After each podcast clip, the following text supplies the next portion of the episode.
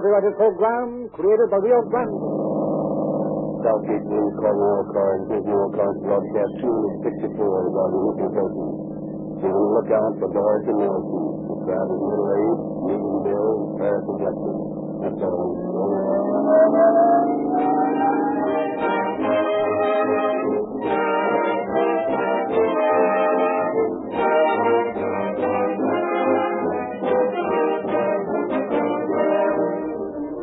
Have you women in club, church, PTA, or office work ever called for the cooperation of other women and experienced the grateful satisfaction of their loyalty?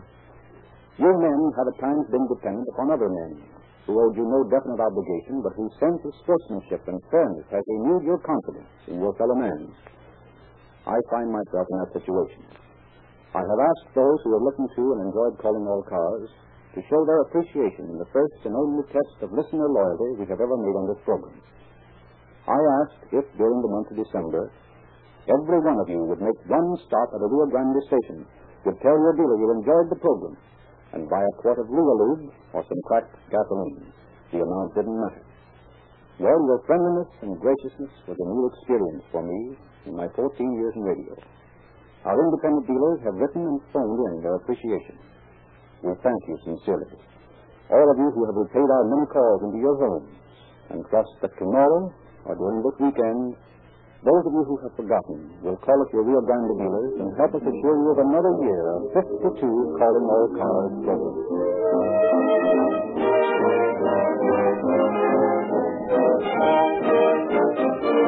The story we are to hear tonight has been taken from the confidential files of the Police Department of Southgate. We have therefore asked Chief Willard D. Dretz to open our program. Chief Dretz. Good evening, ladies and gentlemen. It is a pleasure again to appear on Calling All Cars.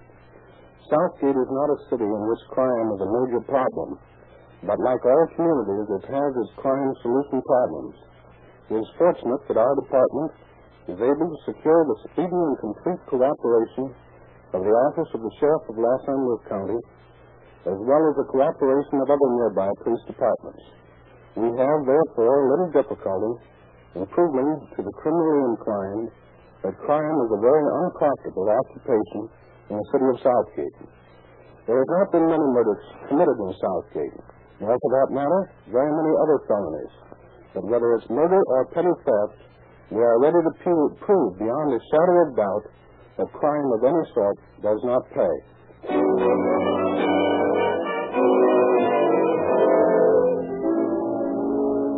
Our story opens in El Dorado, Kansas, October 21st, 1936. Oh, Philip, what's wrong? Uh, what do you mean, Mother? For days you've been thinking about something. Something you seem to want to talk to me about. But you haven't. What is it? It's, it's about Dorothy. Has something happened to her? That's just it. I don't know. It's just a presentiment, a premonition. Uh, What makes you think something's wrong? I don't know exactly. Philip, is this a premonition? Have you something more definite than that? Frankly, Mother, I think I have. I didn't want to upset you, but I've been worried for quite a while. But why? Dorothy's written to us regularly. That's just it. Those letters don't sound like Dorothy. They don't sound like her husband either. They don't sound like her husband either. They don't sound like her husband either. They don't sound like her husband either. They don't sound like her husband either. They don't sound like her husband either. They don't sound like her husband either. Oh, I, think you're just imagining things. No, I'm not. Look, Mother. Dorothy used to send you some little thing every time she wrote. Yes, she was such a thoughtful child. Dorothy wasn't a child, Mother dear. She's 40 years old. I'm afraid she is.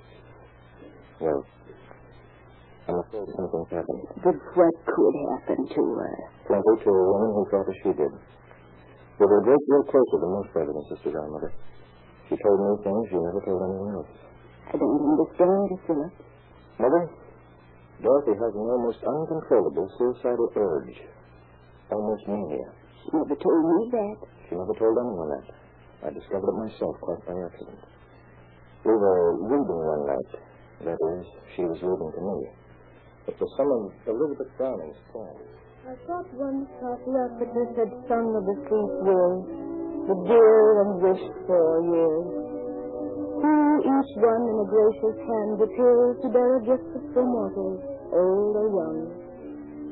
And as I mused within his antique tongue, I saw in gradual vision through my tears the sweet, sad years, the melancholy years, those of my own life, who by turns had flung a shadow across me. Straight where I was there, so weeping, her the shape that moved behind me, and drew me backward by the hair. And a voice said in my sleep while I froze, Just now who holds thee? Death, I said. But there the silver answer rang. Not death, but love. Not death, but love. What's the matter, dear? Oh, sometimes the utter futility of everything gets the better of me, sir. I feel I've been cheated.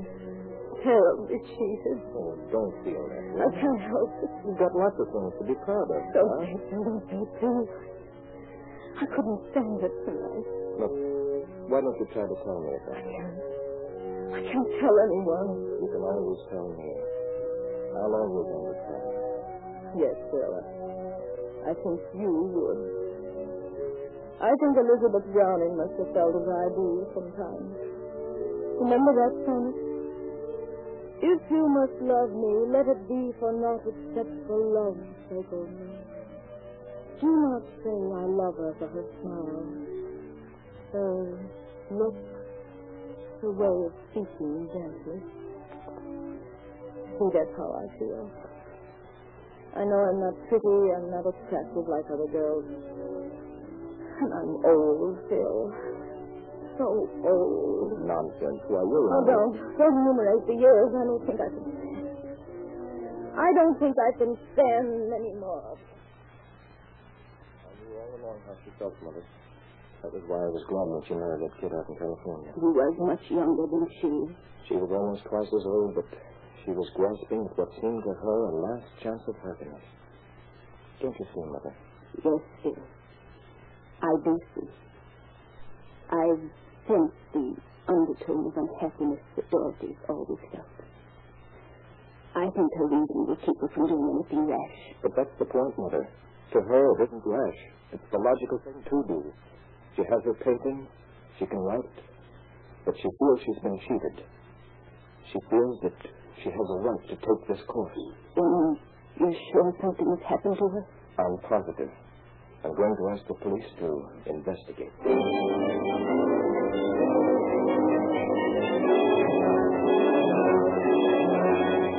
A few days later, Chief Brett received a letter in Southgate. He immediately conferred with Captain Guffey the Detective Bureau regarding the missing Dorothy Nelson. You know, Chief, I was thinking about those letters that fellow sent us from Kansas. What about them? Remember the one we know definitely was written by a woman? Yes. Well, that one was well written and well typed. All the others were misspelled and had a lot of mistakes in them. I noticed that. Personally, I think that fellow Sloan got something to worry about. Well, we'll soon find out. This looks like the address the brother gave me in his letter. Neat bunch of bungalows, anyway. Not much chance of anything happening around here without the neighbors knowing about it. I'm depending on that, too. Nothing like an observing neighbor to help on a missing person case.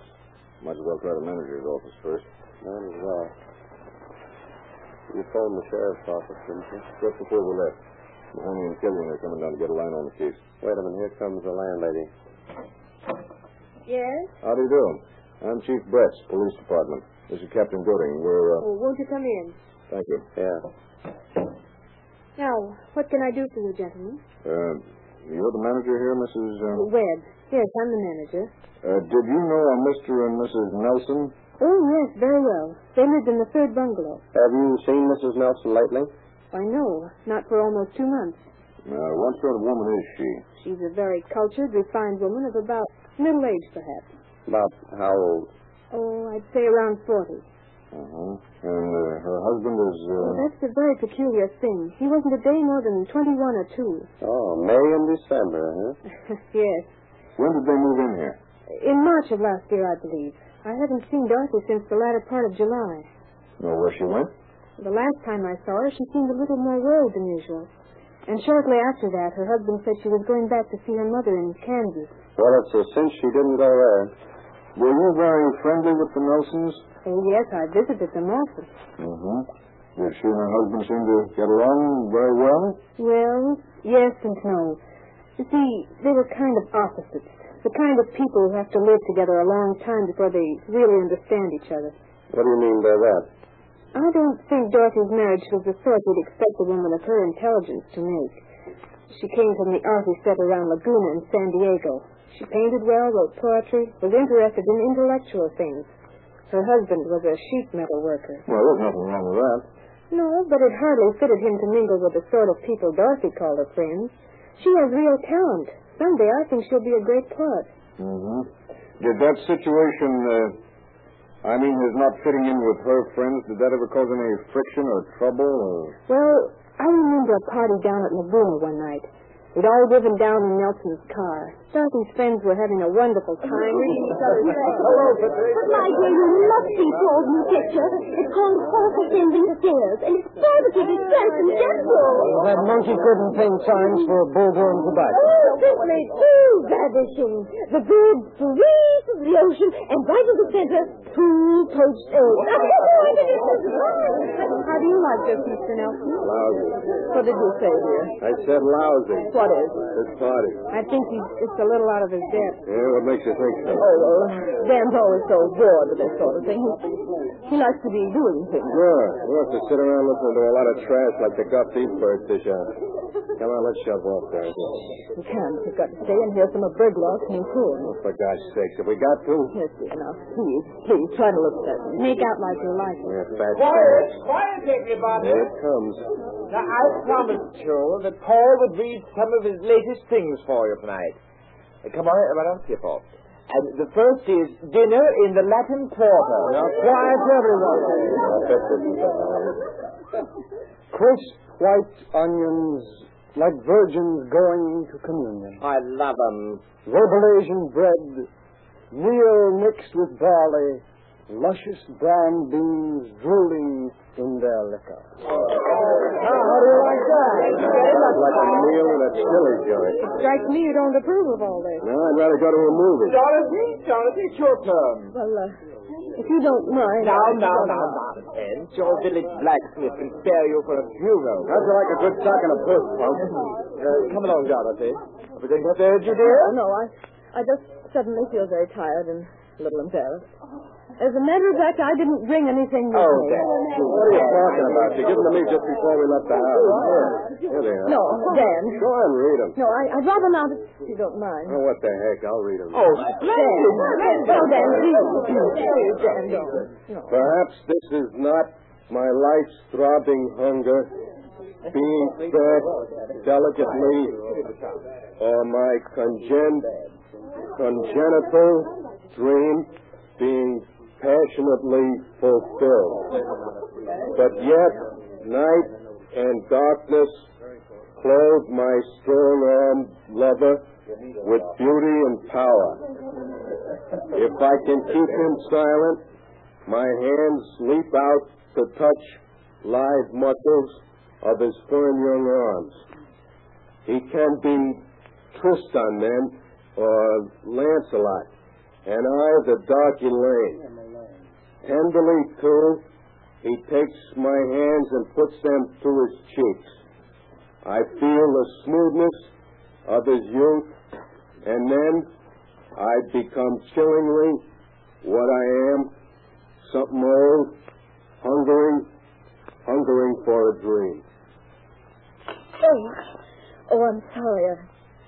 I, I dropped my cup. Things were a little strained after that, if you know what I mean. Mm-hmm, I think I do.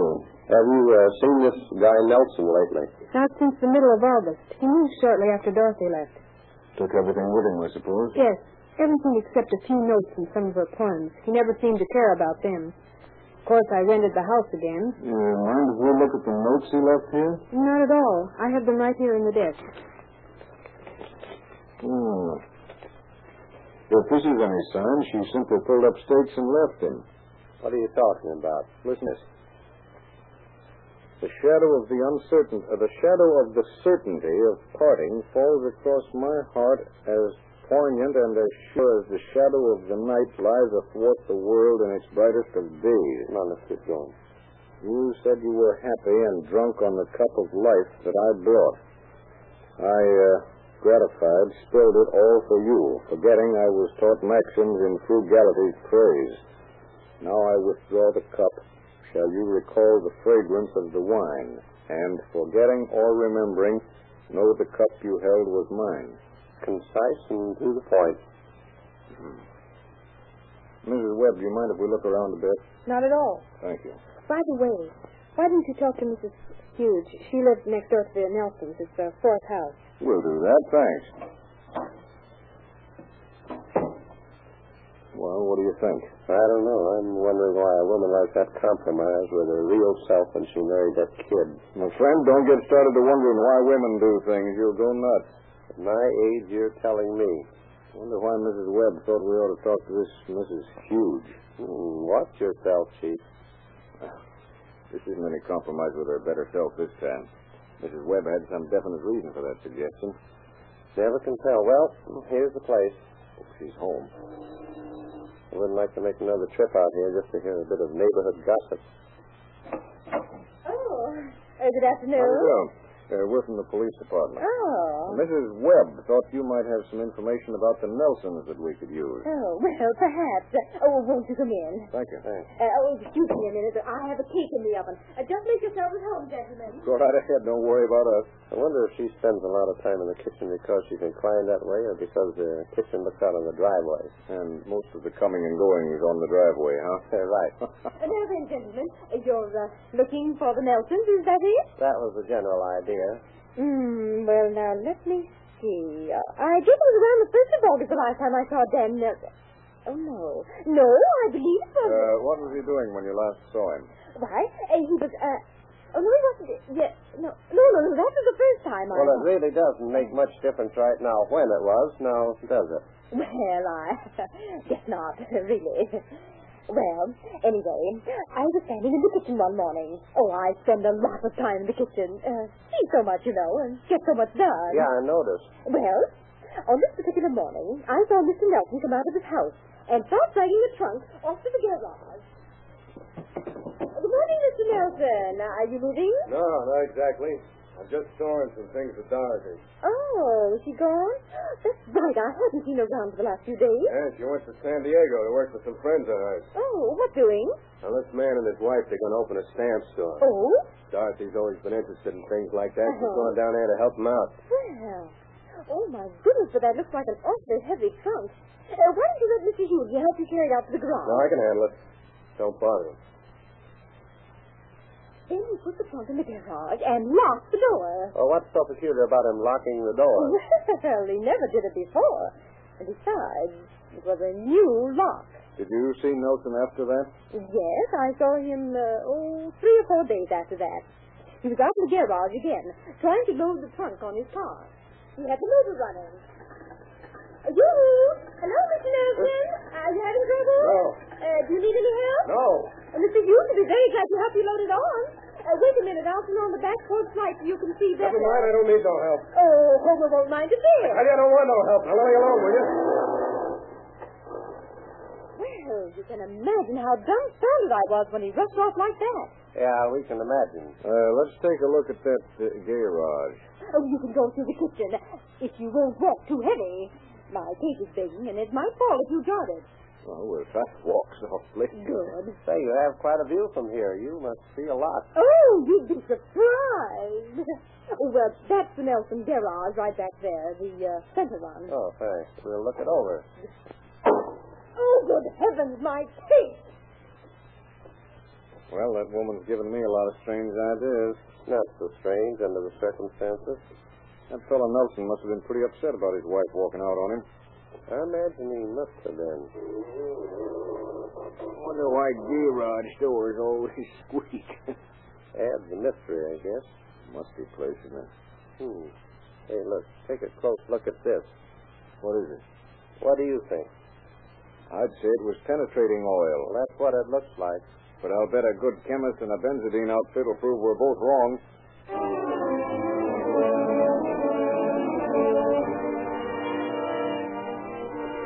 Meantime, Deputies Mahoney and Killian worked on the meager information relayed by telephone from the letter of Philip Sloan. Chief Brett had given the contents of the letter to Captain Penpraise of the Sheriff's Office, together with his own conclusions. And from this information, the deputies had learned much. They conferred with Chief Brett and Captain Gutting. Well, Chief, Killian and I have found out a little about the Nelson family. That's fine. We've been getting a few ideas ourselves. We've got a man making chemical tests out at the Nelson place now. Mahoney and I took a run down to Laguna before we came over here. It seems the Sloan woman picked the Nelson kid up on the highway one day down close to San Diego. The first thing anybody knew, they were married. Seems that she comes from a pretty wealthy family, which probably explains his interest in a woman twice his age. Yeah, it usually helps in explaining such things. He married this monkey in 1934, sometime in the fall. And he was still in service and just came home weekend. Yeah, seemed to get along all right till he overheard somebody call him a gigolo one night down the Laguna. That's how the fight started. Yeah, he raised such a row with his wife that some friends of hers used a little pressure to get him transferred to Hawaii. Shanghai him, huh? Practically. Well, she wouldn't divorce him, though, spite of all her friends. Nelson came back in 1935, and he was discharged a few weeks afterward. Yeah, that's when the trouble really started. When she started trying to housebreak him, huh? Yeah. yeah, he didn't mix well with the Laguna crowd. Yeah, so we've heard. Boy had a pretty bad background. I'd run in for stealing a couple of times while he was in high school. The kids in school got sore at him for that. Yeah, that's why he joined the service. But he failed to mention his arrest when he enlisted, I imagine. Probably. We found out he's got a brother working in an electrical fixture place on East 34th. Let's take a run over there and have a talk with him. Chief Brad. Oh, it did, eh? That's what I expected. Thanks. That was our chemist. The benzidine test showed that the spot in the garage was blood. Well, how about that penetrating oil? Somebody tried to cover up the blood.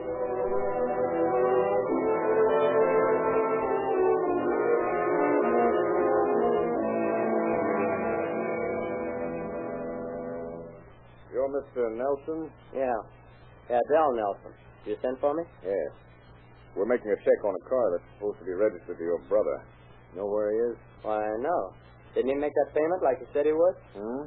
Uh, no, no, apparently not. Uh, I don't know where you'll find him. I haven't seen him. He told me he was going to Bakersfield. Said he had a boxing match lined up. Well, if you see him, tell him to get in touch with the finance company. Yeah. Yeah, I'll do that. Uh, by the way, where's he staying now? Why, he's living at the Abbey Hotel in L.A., I think. Well, we'll check in there just in case.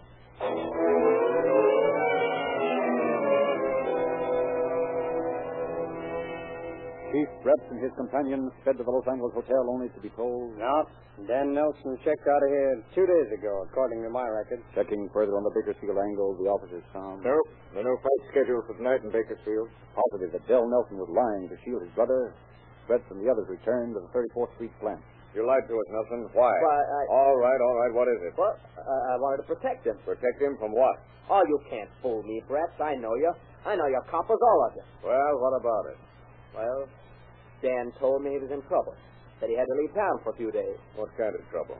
He said his wife had threatened to commit suicide. She was going to do it so as it looked like he killed her. He was afraid she'd done it. What made him think that? Well, she left him, and he didn't know where she went. She got scared and beat it. You want to be pulled in, Nelson? No. No, please don't do that. It'll kill my mother. She couldn't stand it.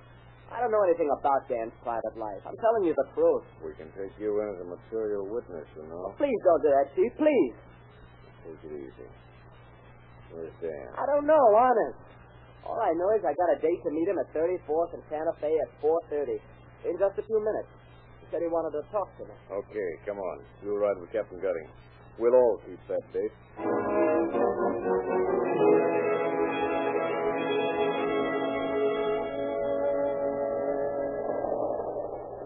You'll Mahoney, keep a lookout on the other side of the street. I'll watch this side. We don't want that monkey to spot us first. How are we going to know him?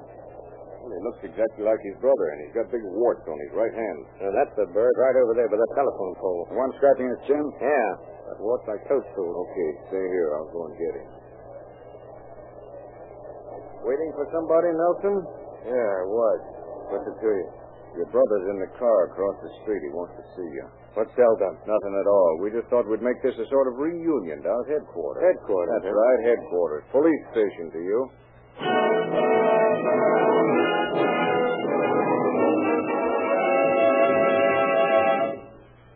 All right, Nelson, sit down. Dan, where's your wife? My wife? How should I know? That's what we're asking you. She went back home to Kansas. No, she didn't. We just happened to pick you up as a result of a letter we got from her brother. Come on, tell the truth. If she's not there, I don't know where she is. I hated her and I hated the ground she walked on, and I still do. And what are you going to do about it? Tough guy, eh? So what? Tell him about the benzidine, Chief. Tests we've made in your garage, Nelson, show that there's blood all over the floor where a trunk sat for a week. Maybe you can explain that. Oh, the trunk, huh? Sure, I can explain that. I put a clothes in it and sent it home. You sent it home. What do you want to tell us things like that for? I meant I, I was going to send it home, but I didn't. I got to thinking about it, see, and I couldn't see any sense in being nice that way when she'd been the way she had, so I dumped it in the river and it washed away. How? How would it? Well, maybe you can tell us. Yeah, maybe you know how a trunk can wash away in a dry river. You know it hasn't rained in two months. Well, that's what I did with it. All right, Nelson. We've got as much time as you have.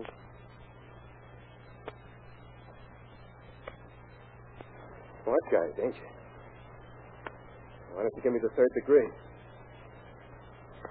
What's the matter? Cat got your tongue? Well, say something. Go on, ask me questions. Why don't you say something? Okay. Have it your own way. What's it to me? I can sit here as long as you can. I can look at you, too, see? See me staring right back at you?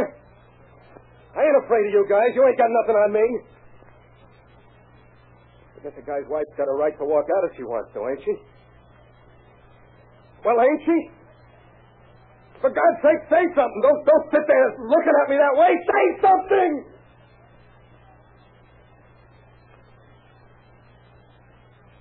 Okay. You win.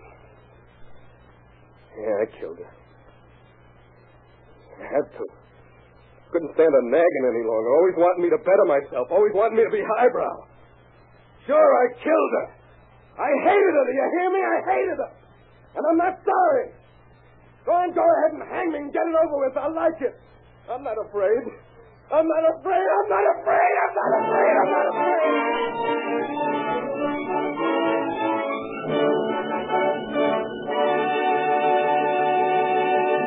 Just a moment, we shall hear additional facts from Chief Brett. Before Chief Brett completes your story, I want to tell those of you who may have tuned in late that during the month of December, we are making a test of listener loyalty to this program. Will you promise yourself to stop at the Rio Grande station once this week to show your appreciation of calling all cars? It will constitute a Christmas gesture that I know you will be happy to make and will be most deeply appreciated by the cast, the sponsors, and me. And now, Chief Brett. Nelson, whose name we have changed to protect his family from undue suffering, was tried for the murder of his wife. And though he fought with every means at his command, he was convicted. On December 30th, almost a year ago, he was sentenced to life imprisonment in San Quentin. He'll spend the rest of his life learning that crime does not pay. Thank you, Chief Brett.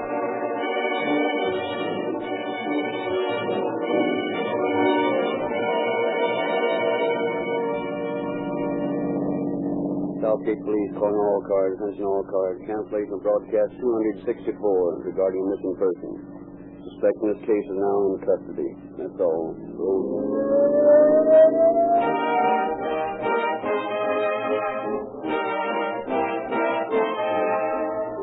This is your narrator, Frederick Lindsley, bidding you good night for Rio Grande.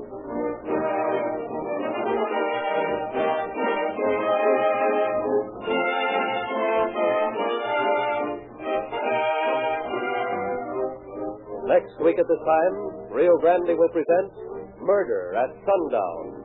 This is the Columbia Broadcasting System.